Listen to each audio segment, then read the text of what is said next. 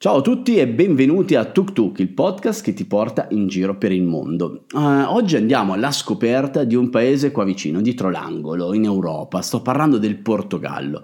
Pensateci bene, in questo paese ci si potrebbe andare veramente con un tuk tuk, diciamo magari visto che siamo italiani un ape calessino, potrebbe essere un'idea fighissima per un prossimo viaggio. Che ne so, di, ditemi cosa, cosa ne pensate anche voi, secondo me è un'idea veramente, veramente fighissima.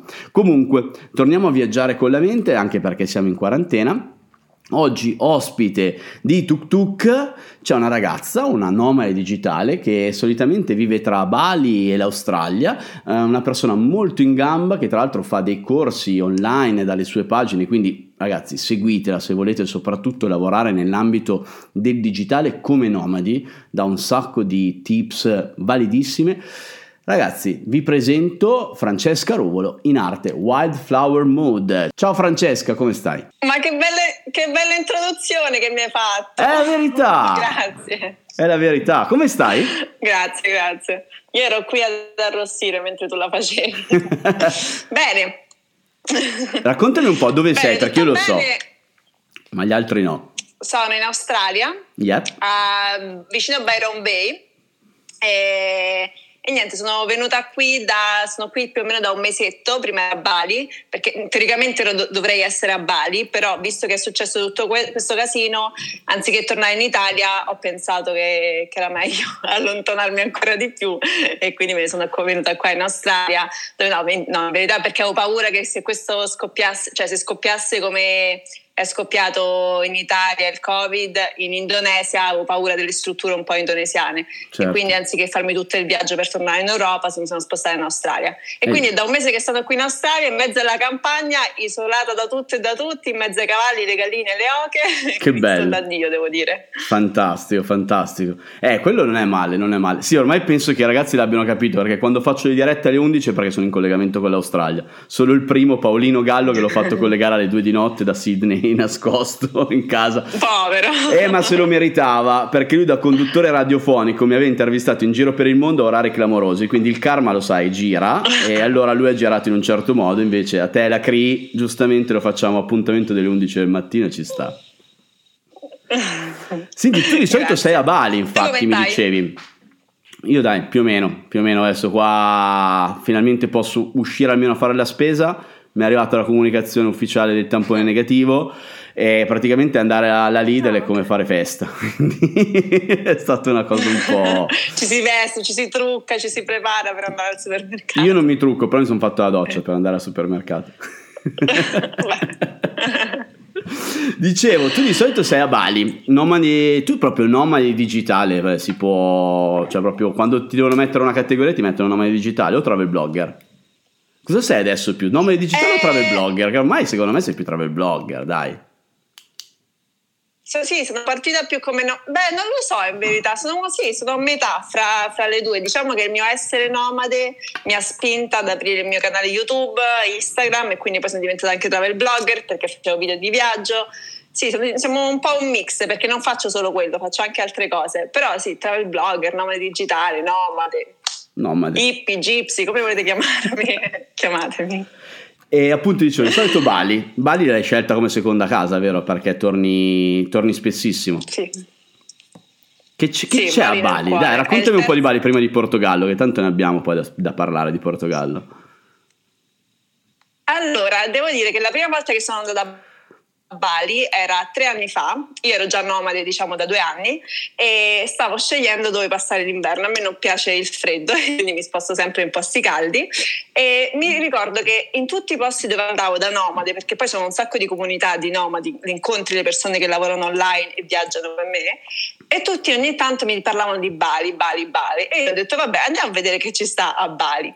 Sono arrivata e sono rimasta per quattro mesi, cioè non me ne sono più andata perché allora, diciamo che per chi fa il mio tipo di lavoro è perfetto perché è un posto tropicale, fa caldo, lo stile di vita è altissimo e costa poco.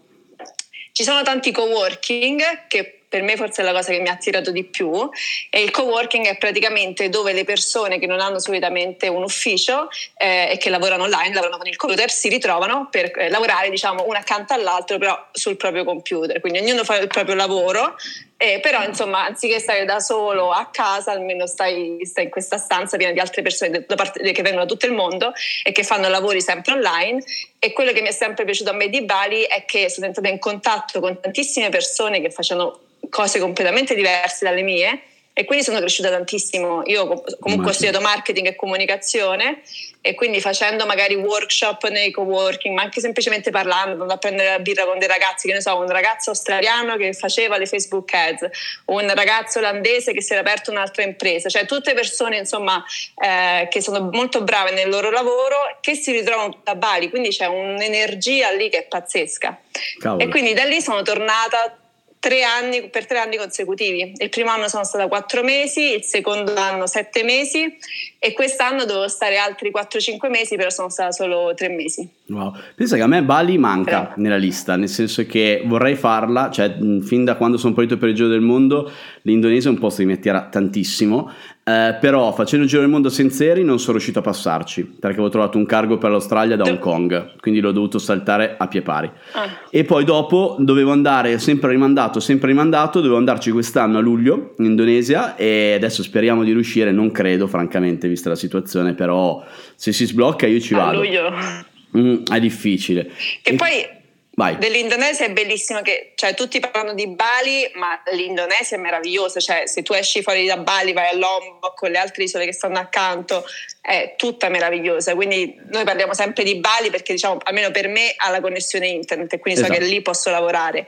Però l'Indonesia è tutta bellissima, quindi assolutamente da esplorare. Ma infatti mi intrippa molto anche il discorso che dicevi tu, cioè di, di, di, delle tante persone che ci sono, che lavorano come noi, in, comunque in rete, è un continuo, un continuo idee, quindi, quindi tanta, tanta, roba esatto. davvero. Mi piacerebbe, mi piacerebbe visitarla e, magari fermarmi un po' anche io, anche io a Bali. Però oggi parliamo di Portogallo, perché abbiamo questo territorio in comune. Eh, io ho fatto un road trip nel sud nel 2018, quindi quasi due anni fa, e in quel momento eri anche tu in Portogallo, se non sbaglio, perché tra l'altro ci eravamo sentiti, forse dovevamo vederci Ti avevo scritto. Sì, ho guardato indietro infatti. È un paese a cui siamo molto legati, credo tutti e due, e ho letto nelle tue stories che tu eri lì proprio a lavorare, quindi se vuoi raccontare un po' la tua storia del, del Portogallo, e se vuoi raccontare anche e soprattutto di, di quel video che tu sai a cosa mi riferisco, però magari i ragazzi ci seguono no. Uh-huh. E, e, poi vai, iniziamo un po' a parlare di questo, secondo me, bellissimo paese europeo. Molto bello, molto affascinante. Allora, diciamo che innanzitutto per arrivare in Portogallo eh, quell'estate, perché io sono un po', io sono veramente nomade, cioè io veramente non vivo in Italia e ogni volta scelgo così, non lo so che faccio quest'estate quell'estate mi sono detta mi faccio il giro Spagna-Portogallo, mi faccio tutta la costa. Quindi ho preso il volo, sono partita da Barcellona, sono partita con una borsetta piccolissima, una valigetta piccolissima, perché io sono anche minimalista, cioè non, non, non, sembra strano però non mi porto quasi niente. E, e, niente, mi sono fatta tutta un po' in bla bla car, un po' con gli autobus, un po' insomma con passaggi eccetera. Mi sono fatta tutta la costa, Barcellona, Valencia, Granada, Siviglia e poi sono arrivata in Portogallo. Quindi avevo fatto le prime quattro settimane, mi sembra, in Spagna e poi sono venuta in Portogallo. E in Portogallo volevo andare a Lisbona perché Lisbona era un'altra meta molto conosciuta per i nomadi digitali, anche lì ci sono un sacco di coworking. Ah, eh, questo non lo sapevo. È molto famoso. Wow! Sì, sì, sì, però il, pro- il, problema di Lisbona è che è cara mm-hmm. e quindi quando sono arrivata lì mi sono informata ad esempio per le case eh, e per i coworking, ma era abbastanza caro. E quindi sono rimasta la prima settimana per fare un po' da, da turista, per ritrovarmi, riguardarmi Lisbona perché c'era già stata. E poi diciamo che ho, ho, ho trovato un ostello che ho detto vabbè io mi devo prendere un ostello fuori da Lisbona perché mi sta costando troppo ho scelto il primo ostello che costasse di meno vicino a Lisbona e ho trovato questo ostello che costava pochissimo non so 8 euro a notte sono andata in quell'ostello e mi sono alla fine fermata per un mese e mezzo in quell'ostello e sono arrivata in questo posto, io pensavo fosse, eh, i, eh, fosse proprio ancora Lisbona, invece era proprio un altro paesino. Come si chiamava? Ed era un paesino piccolo, eh, Parede. Parede. Nessuno lo conosce no. perché cioè, è sconosciuto. E io però in testa avevo quello, mi ero detta voglio andare in Portogallo e voglio imparare il portoghese, quindi no, a Lisbona forse è un po' troppo internazionale, devo trovare un paesino più piccolo dove si parla solo il portoghese, dove posso mangiare solo pastel de nata, che io sono pazza dei pastel de nata. e, e, ho trovato questo ostello e quindi mi sono fermata in quell'ostello per un mese e mezzo. E, e proprio in quell'ostello ho girato il video per cui molti hanno conosciuto che si chiama Ho provato a vivere una settimana senza plastica e diciamo che in quell'estate ancora non tante persone ne parlavano, però io vivendo spesso insomma vicino al mare e l'ho sempre sentita molto vicina questa cosa della plastica perché non so andavo nelle Filippine o anche in Indonesia a Bali o comunque in molte altre spiagge e trovavo sempre questi pezzi di plastica in spiaggia e quindi ho deciso di fare questo video che si chiamava Ho provato a vivere una settimana senza plastica per provare a vedere se effettivamente era fattibile. E quindi niente, ho fatto questo video dove i primi due o tre giorni ho fatto vedere quanto era difficile, ad esempio vai alla macchinetta del caffè, prendi il caffè, c'è già il bicchierino di plastica e poi ti mettono, io anche non, non prendo lo zucchero, anche se non prendi lo zucchero Anch'io. ti mettono anche il, il cucchiaino di plastica, eh, cioè di default e vai al supermercato, ho provato a fare la spesa senza plastica, era assolutamente impossibile. E poi vabbè, ho trovato altri modi alla fine, alla fine della settimana, magari andando ai mercati locali, portandomi la mia borsa, portandomi la mia borraccia, a provare a evitare eh, la plastica. E quel video l'ho girato a settembre, mi sembra, e, e, però è diventato virale quattro mesi dopo, perché quattro mesi dopo era uscita la legge che nel 2021 si sarebbe eh, eliminata la plastica monouso e quindi a quanto pare, non so, YouTube ha visto che il mio, io, il mio video era inerente a quell'argomento e quindi l'ha, l'ha pompato e quindi moltissime persone mi conoscono per quel video che ha più di 500.000 visualizzazioni.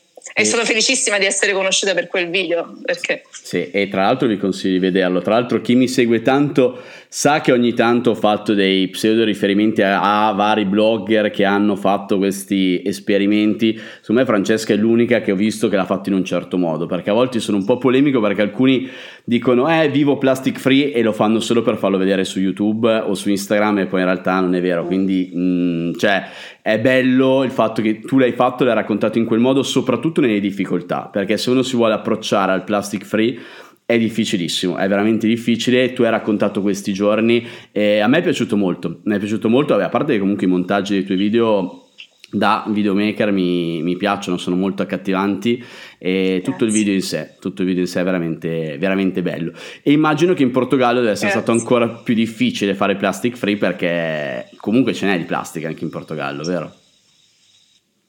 Sì, ma guarda, se ma in Europa ancora è difficilissimo. Guarda, io sento il mio rimbombo, non so se forse perché ti devi mettere le cuffiette. Tu non, mi, non senti il rimbombo? No, fortunatamente no. No, mi sento da sola, perfetto. Vediamo i ragazzi, ragazzi, okay. sentite il rimbombo? Vediamo un po' se rispondono. Se rispondono, perché ho delle Vabbè, cuffie tanto, Bluetooth tanto che invece creano poi dopo un ritardo, quindi meglio di no. Ah, ok. Ehm, che, che, domanda mi hai fatto? Com'è la situazione della plastica in Portogallo? Cioè, che non è, penso, un ah, paese ah, facile da fare plastic free. L'Australia, secondo me, è già più semplice. No. L'Australia sì, e anche l'Indonesia, anche a Bali. Io mi ricordo che Bali in particolare stanno avanti anni luce rispetto a noi in Italia. Io mi ricordo uh, già tre anni fa, quando andavo a Bali, tutte le, le, le, cannucce, di plas- eh, le cannucce di plastica sì, non esistevano, esistevano le cannucce di bambù. oppure quando facevi, prendevi le cose eh, a portare via, era tutto messo nella carta e non messo nella plastica. Insomma, eh, sono avan- cioè, avantissimo rispetto a queste cose. Invece sì, in Portogallo è un po' come in Italia. Eh, magari ora, negli ultimi anni, si sta smuovendo qualcosa e per fortuna, però ma già la cosa più semplice, cioè portarsi la bottiglia, avere una bottiglia che usi e che ti porti no, fuori, eh, grande. Già solo fa la piccola differenza. Io ho tantissimi amici ancora che ogni volta che escono fuori si comprano bottigliette e bottigliette d'acqua. Quando, insomma, basta veramente poco per fare il cambio e andare a comprarsi una bottiglia di 20 euro che ti tiene caldo, ti tiene freddo, te la porti appresso. Io ce n'ho una, la mia, quella gialla, che ce l'ho da tre anni e non ho usato più plastica per, per eh, l'acqua. Poi è ovvio, ogni tanto quando vai a fare la spesa trovi la cosa che sta nella plastica e a volte la compri pure. Però già se cerchi di, insomma, di metterti in testa che non la devi comprare, che devi fare tutto il possibile per non comprarla, già esatto, già fai la tua parte. Sì, sono d'accordo, sono d'accordo. Torniamo al Portogallo, falamos portoghese. È un poco, è un fare un poco portoghese. no, anch'io l'ho imparato in Brasile e ovviamente è un portoghese anche un po' di, diverso, soprattutto in termini di, di pronuncia, quando pronunci la R la R mm, brasiliana è tipo la C dei toscani, quindi aspirata, e in Portogallo ridevano perché da un lato erano molto felici che io come italiano parlassi portoghese, mm, mi hanno, gli brillavano proprio gli occhi, io sono finito in Portogallo ad agosto che forse è il periodo peggiore per girare il Portogallo, nel senso che comunque c'è molto turismo, e anche i portoghesi, secondo me, nei luoghi più famosi sono un po' più stressati, è normale perché comunque per loro è altissima stagione. E vedevo che quando parlavo in portoghese cambiavano completamente atteggiamento mi prendevano in giro ovviamente perché lo parlavo male, me lo sono molto dimenticato anche se dopo qualche giorno l'avevo, l'avevo rispolverato, eh, però in genere appena esci dal circuito più turistico ad agosto, io quello che ho notato è che sono straccoglienti, anche nel circuito turistico, però ovviamente agosto è veramente alta, altissima stagione anche per il Portogallo. Tu come ti sei trovato con la popolazione portoghese? Immagino bene.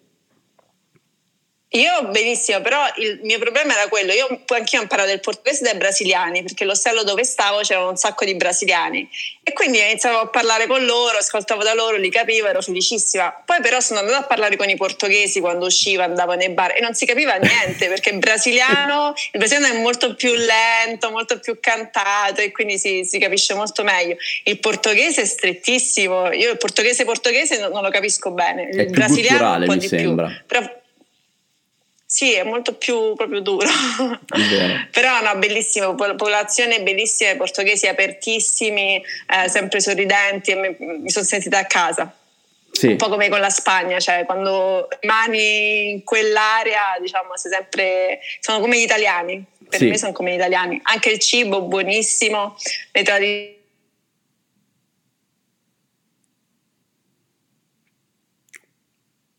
Abbiamo perso un attimo. Sono io o è Francesca? Vediamo un po'.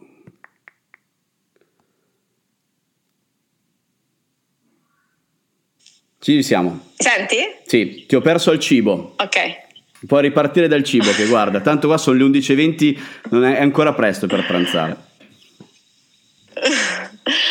Dicevo che mi sono trovata benissimo anche con, eh, con, il cibo, il fatto anche delle tradizioni del caffè, andare al bar a prendere il caffè, il pastellito di nata, come in Italia, andare a prendere il caffè, non so, la, la tortina lì al bar. Mi sono trovata benissimo veramente con eh, i portoghesi, sempre sorridenti, no, no, veramente belli, belli, belli. Senti, visto che tanti ci seguono adesso anche in diretta, tra l'altro sono veramente tantissimi, 200 persone, eh, che vorranno ovviamente anche delle dritte di viaggio. Io mi sono permesso di dire che agosto è un po' un periodo, se uno ha la possibilità è meglio frequentarlo magari a giugno, luglio o a settembre, perché è molto incasinato. Tu hai lavorato anche in un ostello. Settembre. Confermi questa cosa o è un'impressione magari deviata che ho avuto io, perché comunque sono stato 15 giorni, non tanto come te? Sì, io poi sono stata da agosto, tutto agosto e fino a metà settembre, e, però conta che io stavo in un ostello eh, un po' fuori da Lisbona, cioè stavo in questo paesino e quindi sì, c'era gente, ma non è che era pienissimo. Però sì, mi ricordo che quando andavamo a Lisbona, che era 20 minuti di treno, agosto era incamminabile praticamente Lisbona, cioè c'era gente ovunque, turisti ovunque. Quindi come sempre io suggerisco o magari maggio, Beh. partire maggio, inizi di giugno o settembre, quando comunque fa caldo, però insomma sì, ci si può godere la città. A proposito di caldo, dimmi la verità, tu il bagno in mare lo facevi? Sì, sì, sì, mi tuffavo, era freddissimo. è lì che voglio andare, perché anche adesso sei sull'oceano Byron Bay, però non è così fredda come sull'Atlantico.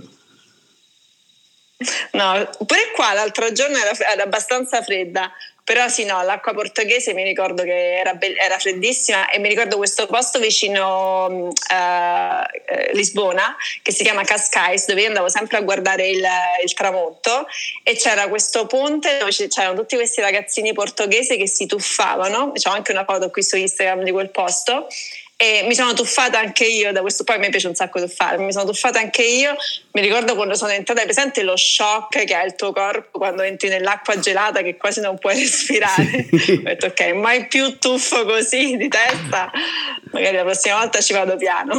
Però ti rigenera, io mi ricordo che sì, all'inizio è tosto, però, però ti dà anche tanta energia, è paradossale, proprio ti, boom, ti dà, ti dà la botta comunque forte. Ascolta, tu sei stato in un esatto. posto molto conosciuto nel Portogallo, a nord, uh-huh. eh, che io purtroppo mi manca perché ho dedicato solo al sud, infatti vorrei tornare in Portogallo per vedere il nord e sto parlando di Porto. Se puoi raccontarmi qualcosa Bellissimo. perché io sono esattamente come chi ci segue, non so nulla di Porto, cioè qualcosina e basta, letta.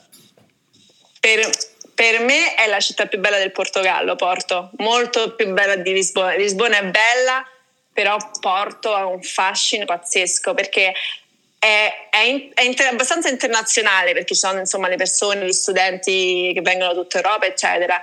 Però un po' quel fascino decadente, se ti vai a perdere in alcuni vicoli, vai a trovare magari quel, quei vecchi vintage store dove hanno, so, i giocattoli degli anni 20, oppure vai a vedere questi balconi vecchi un po' un po' che, non che stanno cadendo, però insomma, non so, quel fascino anche un po' di Cuba. Sì, decadente. Cuba mi un po' la stessa, non so se, eh, sì, decadente, però bellissimo, sì. che ti, non vedi l'ora di perderti in queste strade. Poi a Porto una cosa buonissima, cioè, ovviamente ci sta il vino. Ok. Eh, non so se hai mai bevuto il Porto. Sì, non Quindi ci vado matto, però andrebbe sta... bevuto là, secondo me, perché quello che ho bevuto qua... Mm, buonissimo mm. lì. Ecco. Una cosa bella da fare appunto lì c'è la, eh, la, città che sta praticamente su un cucuzzolo, poi si scende giù verso il fiume e se attraversi il fiume dall'altra parte ci sono tutte le, le cantine dove producono il porto e quindi che, quello che puoi fare è andare a fare i tour nelle varie cantine e ti bevi questo porto che è buonissimo, esce ubriachissimo, però devo dire davvero, davvero buono. Vabbè, ci sta, eh. tanto alla fine viaggio, vacanza, eh, cioè ci sta l'ubriacatura a prendersela lì a bere del porto. Sì, vabbè, certo. Senti, l'intorno in zona Poi, sempre del nord che, che, che, puoi suggerire? Perché comunque in tanti ci hanno chiesto un itinerario. Secondo me girare tutto il Portogallo ti ci vuole un mese comunque, eh, perché io l'ho fatto due settimane solo a sud e ho, ho tirato abbastanza, cioè avevo noleggiato l'auto e mi sono fermato poco, l'ho visto come un viaggio molto mordi e fuggi, due settimane, figuriamoci aggiungere anche il nord. Tu cosa suggerisci? Un minimo un mese, penso, no? Io, io sono molto per lo slow travel, a me piace, essendo così nomade, no? non mi piace fare tre giorni qua, tre giorni là, quindi mi piace fermarmi un po', capire la cultura, se posso stare un mese in un posto proprio per capire bene come funziona, sto benissimo. E devo dire che io l'ho fatto il Portogallo on the road quando avevo forse 18 anni e avevamo fatto 10 giorni, tipo due giorni a Lisbona, tre, tre, giorni a Porto e il resto nella costa, però sì, era molto morti e fuggi, cioè non, non ci capisci quasi, quasi niente. Se, se, lo devi fare in 10 giorni lo puoi fare, però sì, è, hai l'ansia, cioè devi muoverti. Quindi è un po' come l'Italia, cioè è come se tu dicessi da Roma a Milano, sì, la puoi fare anche in una giornata, però tutto quello che c'è fra Roma e Milano, cioè è un, tutto un mondo, ci sono milioni di posti dove ti puoi fermare. Quindi sì, forse um, un mesetto se lo vuoi fare tutto bene, sì, e io dedicherei a Porto tre giorni, a Lisbona almeno 3-4 giorni o comunque a tutte quelle, quelle città dell'intorno. No, è, è, davvero bello. Poi intorno a Lisbona ci sta, non mi ricordo come si chiama, Co- Coimbra? No, Coimbra. Coimbra sta giù. Ah, Sintra. Sintra, Sintra, Sintra, dove sono tutti questi castelli colorati, bellissimi. Sì. E poi c'è, c'è tutta un'area da scoprire là intorno.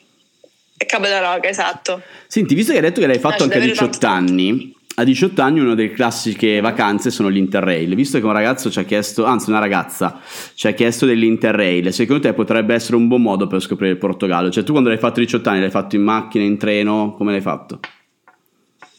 Eh, no, l'ho fatto in macchina avevamo affittato una macchina che mi ricordo all'epoca costava pochissimo e, abbiamo fatto tutte ma- sì perché secondo me a parte non so no, i treni ci sono sicuro però secondo me il Portogallo è più da fare in macchina perché ci sono più delle anche soprattutto al sud delle, ehm, delle, delle zone dove non puoi arrivare con il treno cioè devi andare con la macchina off the road e devi andare a cercarti i posticini i paesini eh, Sono d'accordissimo solo, con te. Non lo so, consigli- consiglierei più la macchina. E tra l'altro, vediamo un po' perché avevo trovato una domanda che chiedevano appunto dei noleggi auto. Vediamo se la trovo, la metto in... Um, eccolo qua. Quindi sì, consigliamo il noleggio auto. Tu hai qualche consiglio a riguardo? Io uno ce l'ho che mi viene in mente, però vediamo se è lo stesso. Allora no, vai tu, io non... Occhio... Solitamente vado per quella che costa di meno. Mm, sì, però attenzione alla, al discorso autostrade perché eh, praticamente le autostrade in Portogallo eh, funzionano con una sorta di telepass che non è un telepass. Quindi o attivate questa opzione quando noleggiate l'auto e quindi praticamente eh, pagate un surplus e avete le autostrade pagate, o se no dovete ricordarvi di andare nell'ufficio postale il giorno dopo, entro il giorno dopo, a pagare la tratta che avete fatto, o diversamente come ho fatto io, che ero un po' scettico perché all'inizio quando arrivo in Portogallo non mi sono informato tantissimo, mi propongono sta cosa e io drizzo un po' le orecchie come dire mm, mi stai fregando, invece no era, era giusto, eh, ho fatto che ho, ho, tolto dal navigatore le strade a pagamento, quindi ho fatto tutte le strade che non fossero autostrade, eh, però questa è una dritta che secondo me è importante perché se noleggi l'auto è una cosa a cui prestare attenzione, mi ha scritto un follower in questi giorni che ha beccato una multa clamorosa perché non aveva pagato l'autostrada.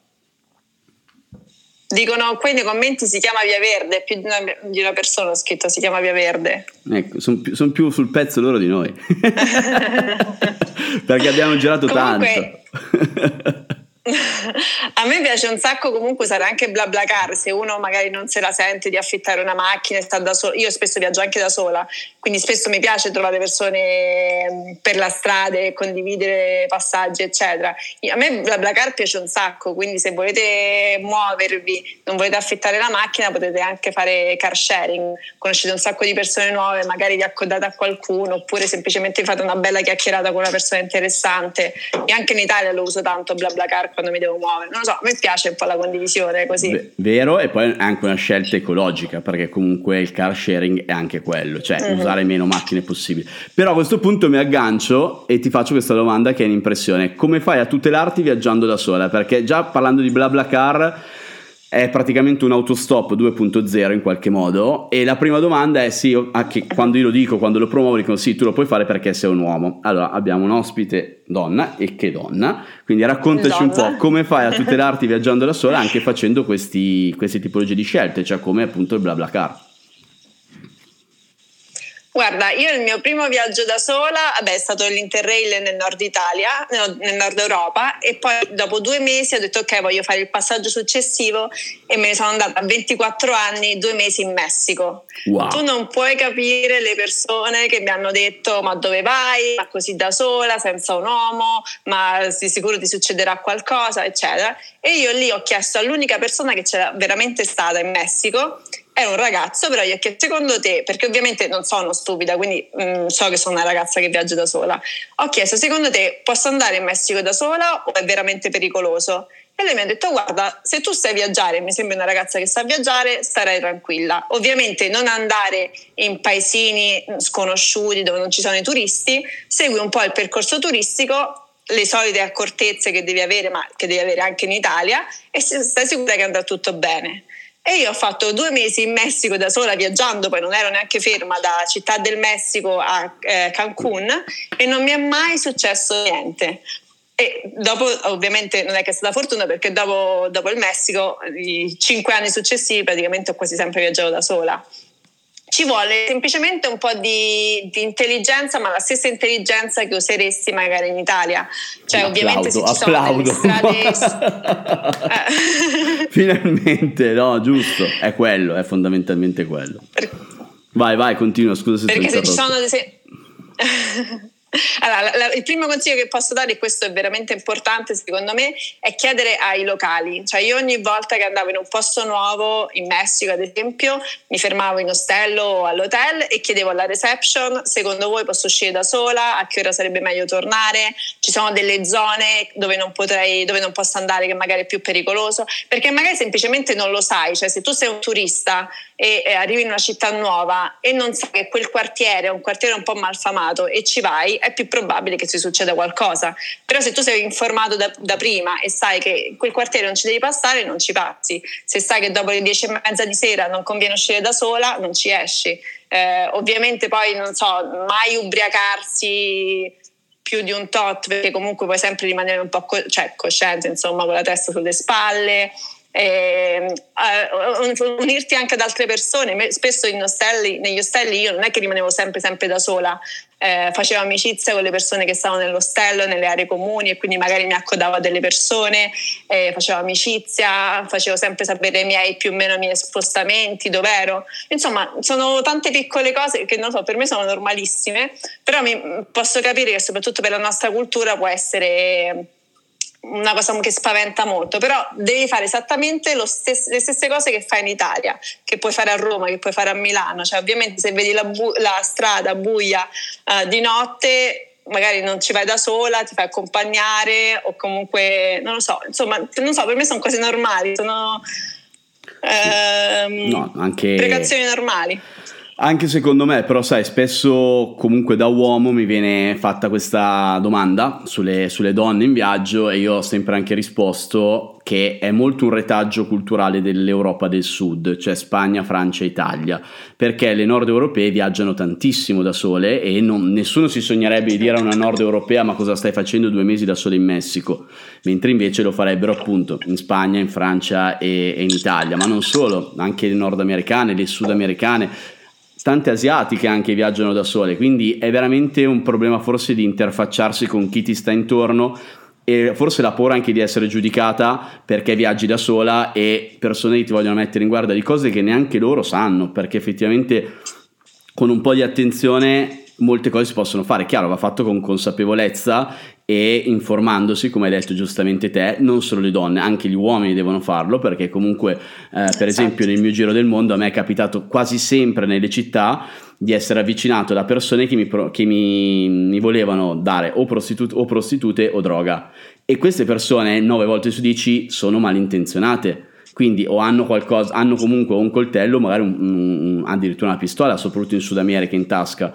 Quindi anche da uomini non è che siamo in una bolla di vetro che non ci succede niente, sono cose diverse. L'informazione è la cosa fondamentale. Vi informate, chiedete negli ostelli, come ha detto Francesca, perché gli ostelli sanno anche io l'ho scritto nel mio ultimo libro, a me mi hanno detto a Buenos Aires di una truffa che facevano per strada di una persona vestita bene che ti rovesciava il caffè addosso e poi nell'aiutarti a pulire c'era il complice che ti ciulava o la borsetta nel caso della donna o lo zaino nel caso dell'uomo. Queste me l'hanno detto nell'ostello e poi dall'ostello in alto guardavo giù in basso a Buenos Aires e vedevo che facevano così, quindi ragazzi chiedete, chiedete, non... i pozzi di informazione sono la cosa più importante da... per qualunque viaggio insomma. E guarda, quello che dicevi ora tu del fatto che magari in Italia eh, c'è questa mentalità così. Io il primo viaggio che ho fatto appunto eh, era in Nord Europa, ho fatto l'Interrail fra eh, il nord della Francia fino alla Danimarca e già lì comunque le persone mi dicevano ma sei sicura che vuoi andare da sola? Io facevo sì, non lo so, mi sento dentro che voglio viaggiare da sola. Lo so che ero strana, Tut- tutte le persone con cui parlavo italiane pensavano che fossi strana, però sono voluta andare, poi sono testata, sono andata e lì in ostello ho conosciuto tutte queste persone che viaggiavano da sole, uomini e donne, e lì tipo ho detto, ah, allora non sono strana, forse è solo in Italia che ancora c'è una mentalità un po' chiusa su queste cose e quindi lì mi sono rilassata. Quindi magari un consiglio per queste persone che sono un po' ancora spaventate nel viaggiare da soli o fare questi, insomma, questi viaggi così lunghi, lontani da casa, consiglierei anche magari di andare semplicemente in Europa, andare a provare un po' di uscire, a uscire dalla nostra Italia, che amiamo tantissimo, che però magari eh, ci ha imposto alcune barriere mentali eh, che ci fanno rimanere un po' chiusi. Senti, vado un attimino... Quindi un viaggetto in Europa. Vado un attimo off topic, però hai toccato un tasto che secondo me in questo momento è molto attuale e a volte un po' dolente, nel senso per un po' anche di ipocrisia che, che gira. Hai detto andate in Europa, viaggiate in Europa. Adesso c'è, soprattutto penso mh, noi, travel blogger o comunque persone che ne parlano in rete, eh, questa cosa del quando si riparte, ma che Europa, ma che mondo Italia. Mh, io esprimo semplicemente la mia opinione, nel senso che sì, è vero, eh, io mi sono sempre fatto paladino dell'Italia, l'ho sempre promosso mossa, ma non adesso perché c'è la pandemia, cioè la faccio tutti i giorni. Poi ovvio che magari anche con Sivola noi inizieremo con i viaggi in Italia perché inevitabilmente la legislazione sarà così, ma ragazzi tutta l'Europa, tutto il mondo sta subendo questa pandemia, quindi cioè tutto il mondo avrà bisogno del turismo, non solo l'Italia degli italiani, Porto- cioè se no il Portogallo sarà visitato solo dai portoghesi, Spagn- lo Spagna dagli spagnoli, gli italiani dagli italiani, no, funzione che dobbiamo, secondo me, tornare ad avere fiducia e tornare a viaggiare. Non so, dimmi il tuo punto di vista anche perché sei dal- dall'altra parte del mondo, magari la stai vivendo meno, però io questa settimana promuovendo nel post una meta europea mi sono arrivati dei commenti molto negativi dicendo è inutile che promuovete destinazioni europee promuovete l'Italia. A me sembra un discorso molto ipocrita però mi assumo la mia responsabilità. Se vuoi dire la tua vai. Eh, sì sì sì no uh, io stando quasi praticamente io dieci mesi all'anno sto fuori dall'Italia e avevo detto anche io che quando sarei tornata avrei esplorato un po' di più l'Italia e ma semplicemente perché io penso veramente che l'Italia sia bellissima sì. e che in un momento magari come questo dove sarà eh, ci avrà un po' di bisogno di far ricrescere l'Italia l'economia in Italia o comunque il turismo in Italia, sono felicissima e orgogliosissima di essere italiana e di mostrare magari più l'Italia nei prossimi mesi rispetto magari appunto al resto del mondo che sicuramente comunque non potrò uscire una volta che torno in Italia non mi faranno più uscire.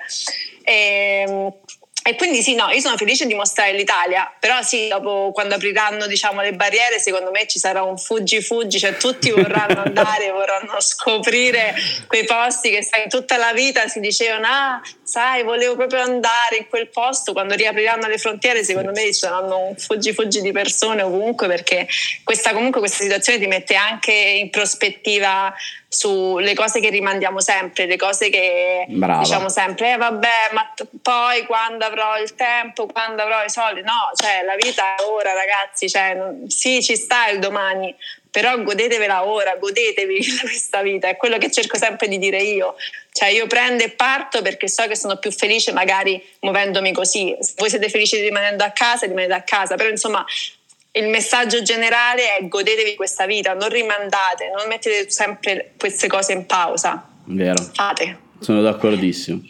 Torniamo un po' in Portogallo. Per un viaggio di 15 giorni, che zaino pensi che vada bene? Quanti litri?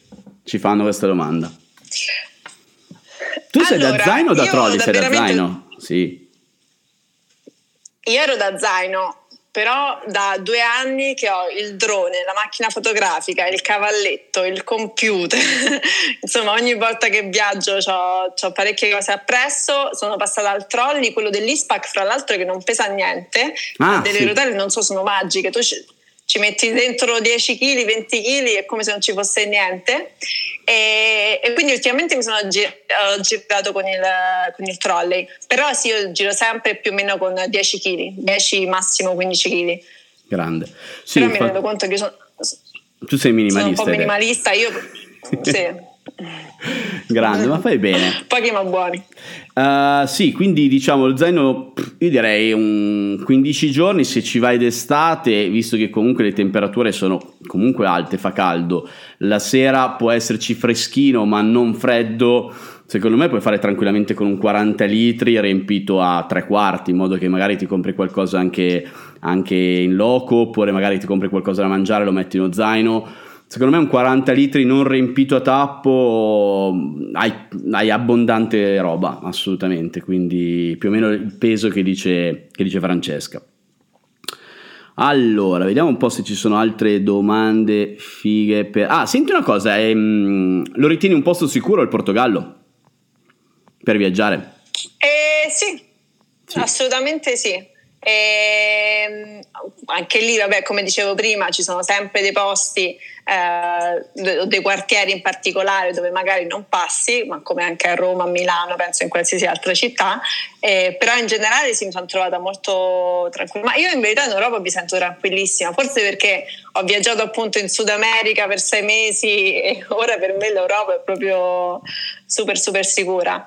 Eh, anzi no, anzi aspetta, sai l'unica volta in cui mi, eh, sì, mi stavano quasi fottendo la borsa ben due volte in Spagna, cioè io davvero ho viaggiato tutto il mondo, l'unico posto dove mi hanno provato a fottere le cose erano a Madrid e a Barcellona. Quindi sì, vabbè, sono, sono, molto tranquilli nel senso nessuno ti punta una pistola addosso, però stare sempre attento nei posti più turistici, che poi il problema sta sempre nei posti più turistici, quindi se andate a Lisbona, magari nella piazza centrale o a Porto, però a Porto mi sembrava pure molto tranquilla, però comunque nei posti più turistici dove c'è tanta gente ovviamente è il posto dove eh, le persone che solitamente rubano portafogli e cose vengono più attratte da questi posti qui perché sai che c'è la grana.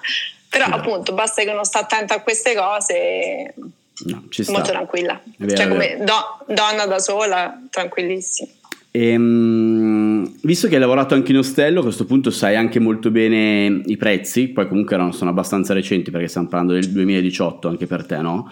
Uh, più o meno un budget sì. per, uh, io direi giornaliero, non diciamo un budget totale, perché totale dipende chiaramente quanto tempo uno sta, come si muove, eccetera. Poi diciamo un budget giornaliero esclusi, anzi, muovendosi con i trasporti pubblici, come ci si può, quanto può servire al giorno per vivere in Portogallo, magari mangiando, che ne so, due volte, il pranzo e cena fuori, la colazione te la fai in ostello o te la fai in albergo. Tu cosa dici secondo te? Mm. Eh, sai, non saprei perché anche lì dipende. Cioè, l'ostello dove stavo io mi sembra che costasse 12 euro a notte, però uno più vicino a, a Lisbona ne costava 25, quindi dipende lì quale scegli. Per mangiare, fu- eh sì, per mangiare, fuori, se vai magari in questi posti dove fanno i panini, cosa portare via, puoi spendere anche 4 euro per pranzare, ma se ti siedi al ristorante ne puoi anche spendere 30. I, i, i, mezzi pubblici sono mm, poco costosi, basta che ti compri la card che mi sembra che si chiama Andante. Uh-huh. Comunque io mi compro sempre queste card locali e non costavano troppo, sempre un euro a spostamento. E, mm, e poi dipende un po' che cosa fai, ma questo secondo me è un po' in tutto il mondo, cioè dipende che stile di, di viaggiatore sei. Sì, no, no, sono d'accordo. Io, tu che cosa dici? Qual io quando l'ho fatta, l'ho fatta post un viaggio di gruppo in eh, Perù di quasi tre settimane, quindi l'ho vissuta proprio come vacanza, meno come viaggio, anche perché ho fatto proprio la parte sud, che tra l'altro, visto che hanno citato, è l'Algarve. L'Algarve è diventata molto famosa, eh, di... ho veramente goduto come un riccio a sparare il drone sulle scogliere dell'Algarve perché sono meravigliose, ma meravigliose davvero, sono, sono bellissime, mi hanno ricordato ricordato un luogo australiano che immagino conoscerai anche te, la Great Ocean Road eh, tra Melbourne e Adelaide, che è, è ricorda proprio la, la, l'Algarve perché hai questi faraglioni, questi archi che, che, sono, che sono, veramente, veramente belli. Bellissimo, sì. Quindi l'ho L'acqua vissuto... mi ricordo freddissima. Vai, vai, freddissima? No, mi, di, mi ricordo l'acqua lì giù freddissima perché sono stata anche io dieci anni fa, lì era congelata. Sì, lì sì. E c'è la, la, spiaggia nascosta, molto bella, ma ad agosto ultra frequentata. La tips che do in questo caso è se andate in un periodo di alta stagione per la, la, la spiaggia nascosta, quella dentro al faraglione, cercate di prenotare il kayak che almeno vi godete la tempistica anche come volete voi e ve la gestite bene perché se andate con l'escursione perché lì comunque con le navi con le barchette i motoscafi ci può andare solo in escursione eh, costa tanto è affollata e decidono loro i tempi ti fanno stare più tempo fuori che dentro quella, quella spiaggia nascosta. Quindi se potete prenotate in anticipo il kayak non, eh, non inquinate ve la godete costa meno e quindi assolutamente prova prenotata con buon anticipo se viaggiate, se viaggiate ad agosto.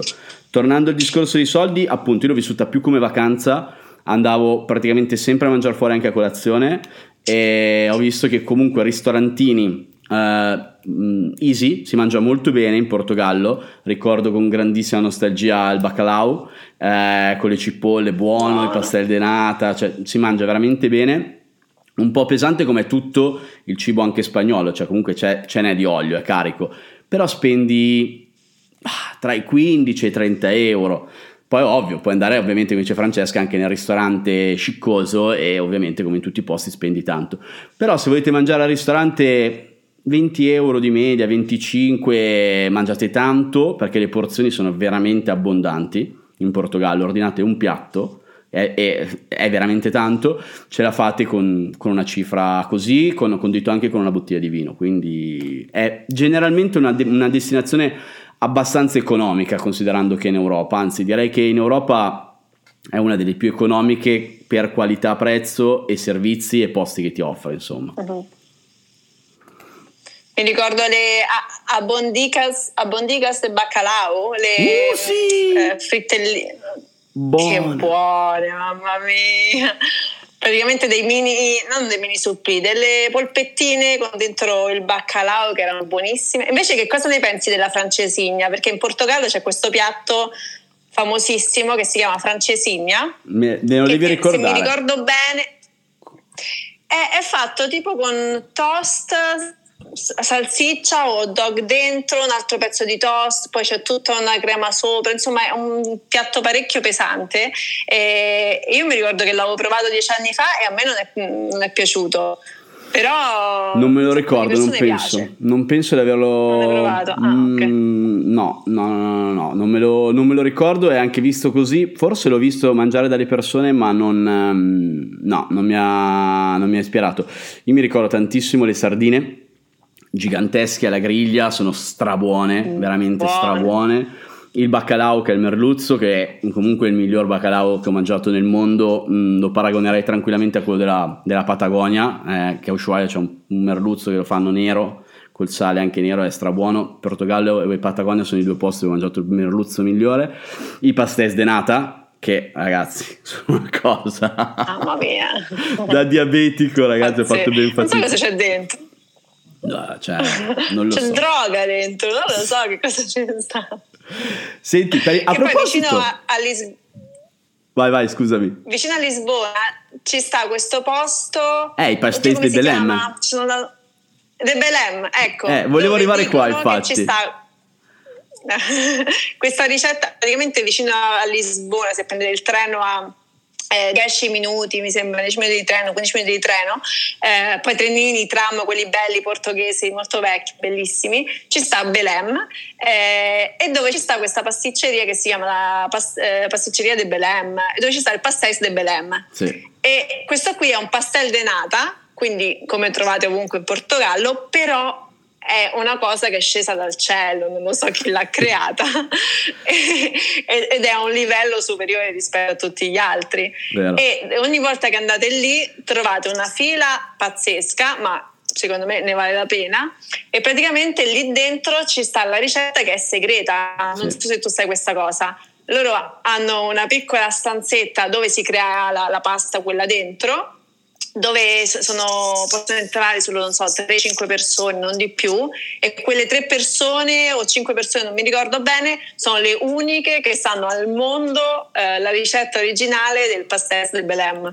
Quindi è proprio un segreto di Stato la ricetta di questa è cosa vero. buonissima. Tra l'altro la cosa è lì a Belém, dove quando andate a mangiare questo pastel, perché sono convinto che chi ci sta seguendo e va in Portogallo poi andrà, andate a visitare il monastero dei Cappuccini eh, eh, da parte, perché tra l'altro il pastéis de Belém nasce proprio dalla ricetta di un monaco cappuccino che era lì.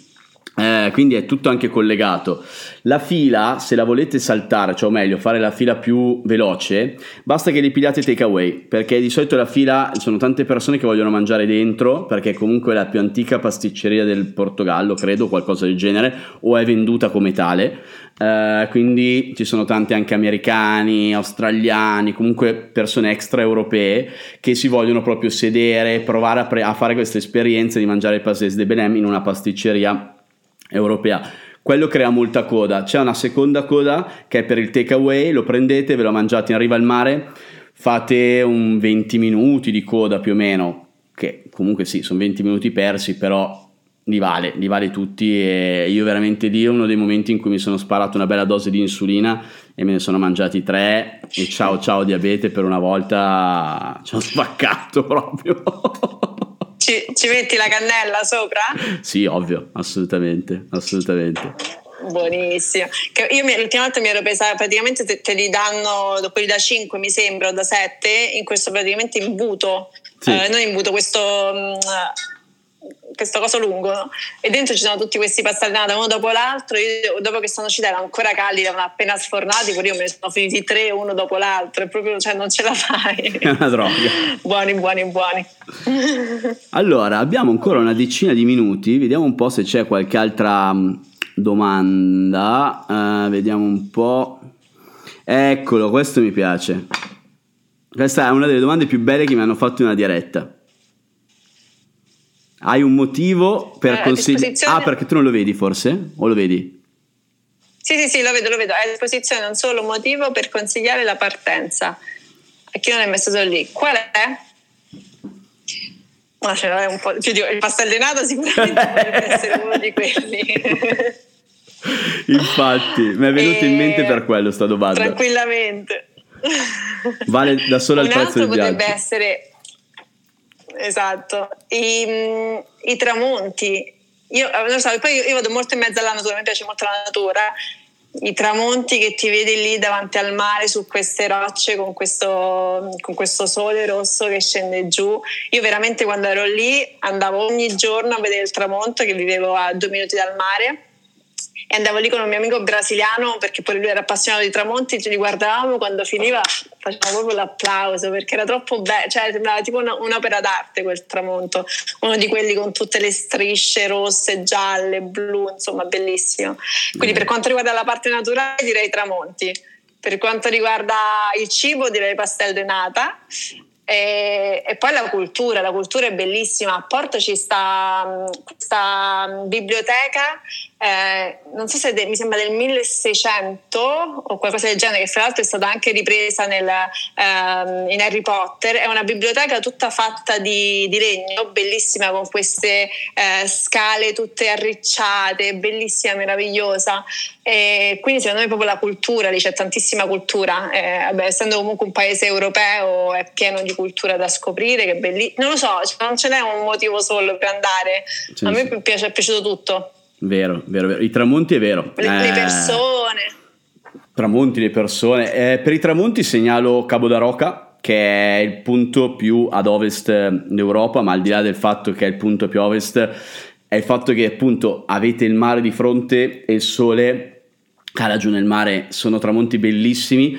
Come ho un ricordo, nonostante ne abbia visto solo uno, però mi è rimasto molto impresso, il tramonti da Lisbona, cioè dai bar in alto. Eh, che ti bevi la birretta, vedi questo tramonto Ah. scendere giù, wow, meraviglioso, c'è tanta tanta roba. Ok, Bello, bello. vediamo un po' se ci sono altre Eh, domande. li- libreria Lello. Lello si chiama? Una- una- Lello, sì, la libreria Lello. Lello Irmao è questa libreria che ho raccontato, che mi ricordo io ero stata la prima volta quei dieci anni fa quando ero andata col- con il road trip e praticamente non c'era quasi nessuno, te la dovevi trovare. E invece sono andata due anni fa e c'è la fila fuori, devi fare il ticket prima di entrare, quindi magari si è un, per- un po' persa la magia. Però comunque Porto è pieno di questi posti molto antichi, bellissimi, con questo fascino un po', non so, decadente, antico, vintage, bello, bello, bello. Io sono, ho un'abitudine quando viaggio, lascio una copia del mio primo libro, L'orizzonte un giorno un po' più in là, sempre da qualche parte, dove è un posto che mi colpisce, eccetera. E a me aveva colpito molto, e l'ho lasciato lì, eh, nella libreria dell'X Factory di Lisbona. Tu sei stata in quell'area, che è un'area, un'ex area industriale, ehm, rivalutata, eh, adesso ci sono un sacco di locali belli, eh, non solo, ci sono gallerie d'arte, ci sono negozietti, c'è questa libreria veramente, veramente bella in una vecchia tipografia. Eh, quello secondo me è un quartiere, un punto da, da vedere di Lisbona. Tu l'hai, l'hai conosciuto, ci sei stata? Ci ho vissuto dieci giorni, ci sono stata dieci giorni proprio all'interno. de- Ti pare che mi, mi perdevo un posto così? All'interno del- dell'ex factory ci sta un ostello. E quindi io sono stata in quell'ostello che lì costava, mi sembra, 20 euro a notte, però non lo so, per quella settimana, 10 giorni era stato bellissimo. E io ogni lavoravo un po' lì dal computer, oppure mi andavo a fare un giretto lì, uscivo fuori, sotto all'ostello c'erano la c'era la band che ogni Sì. giorno alle 6 faceva tipo eh, la musica live, c'era un'atmosfera bellissima, perché poi i portoghesi sono un po' come noi, no? tutti con la birra in mano, tutti presi a bene, quindi atmosfera bellissima e sono stata lì dieci giorni, poi dopo un po' insomma, ho cambiato perché comunque era 20 euro a notte, io volevo stare tanto tempo e quindi era un po' troppo costoso. Sì, è Però forse- bellissimo, mi è piaciuto davvero tanto. Sono forse tra i bar più cari di, di, Lisbona adesso perché comunque va anche molto, cioè di tendenza comunque, ma ci sta, è bello, è tutta una zona rivalorizzata sotto il ponte eh, 25 aprile se non sbaglio si chiama quel ponte, comunque è identico sì. al Golden Gate Bridge di, di San Francisco dall'altra parte, quindi è proprio lì sotto, è bello, foto clamorose, potete passarci secondo me il pomeriggio, se non, volete, se non avete tanto tempo ovviamente, il pomeriggio, godervi il tramonto lì, il, um, bere qualcosa e farvi proprio la serata perché comunque ci sono tanti gruppi che suonano dal vivo, come diceva Francesca, un'atmosfera veramente bella, molto festaiola, sembra una festa di paese, però all'interno di una città in un contesto post-industriale, quindi è, è figo, veramente. A me è piaciuto, piaciuto tantissimo, le foto pazzesche. Ci sta, ci sta quel locale alla fine della strada principale che tu sali su al quinto sì. piano e vedi proprio il ponte che dicevi tu e dall'altra parte c'è anche una, una statua di Gesù Cristo come a, a Rio, no? Sì. Non so se l'hai vista. Sì, sono andato, sono andato sia nel locale che c'è anche lì una statua di una ragazza, mi sembra super colorata anche lei con le braccia aperte e il ponte ah, e dall'altra sì, parte sì. il Cristo Redentore di, tipo sta. quello di Rio, un po' è diversa la base più che altro, però sì, è un Cristo Redentore. Francesca, senti, mh, mm, bello, bello. Abbiamo, abbiamo, fatto l'ora. Ti ringrazio tantissimo. È, è passata così? Sì, sì, sì, sono già le è 58. senti, wow. ti ringrazio. Spero di, di vederti presto anche dal vivo perché vuol dire che torniamo anche a viaggiare e ti auguro, guarda, tanti viaggi, tanta buona vita e t- tante robe belle. Grazie mille, grazie per avermi ospitata qui. Un bacione dall'Australia e, e niente, ci vediamo qui o dal vivo quando torno in Italia. Grande. Ciao ciao. Un bacione.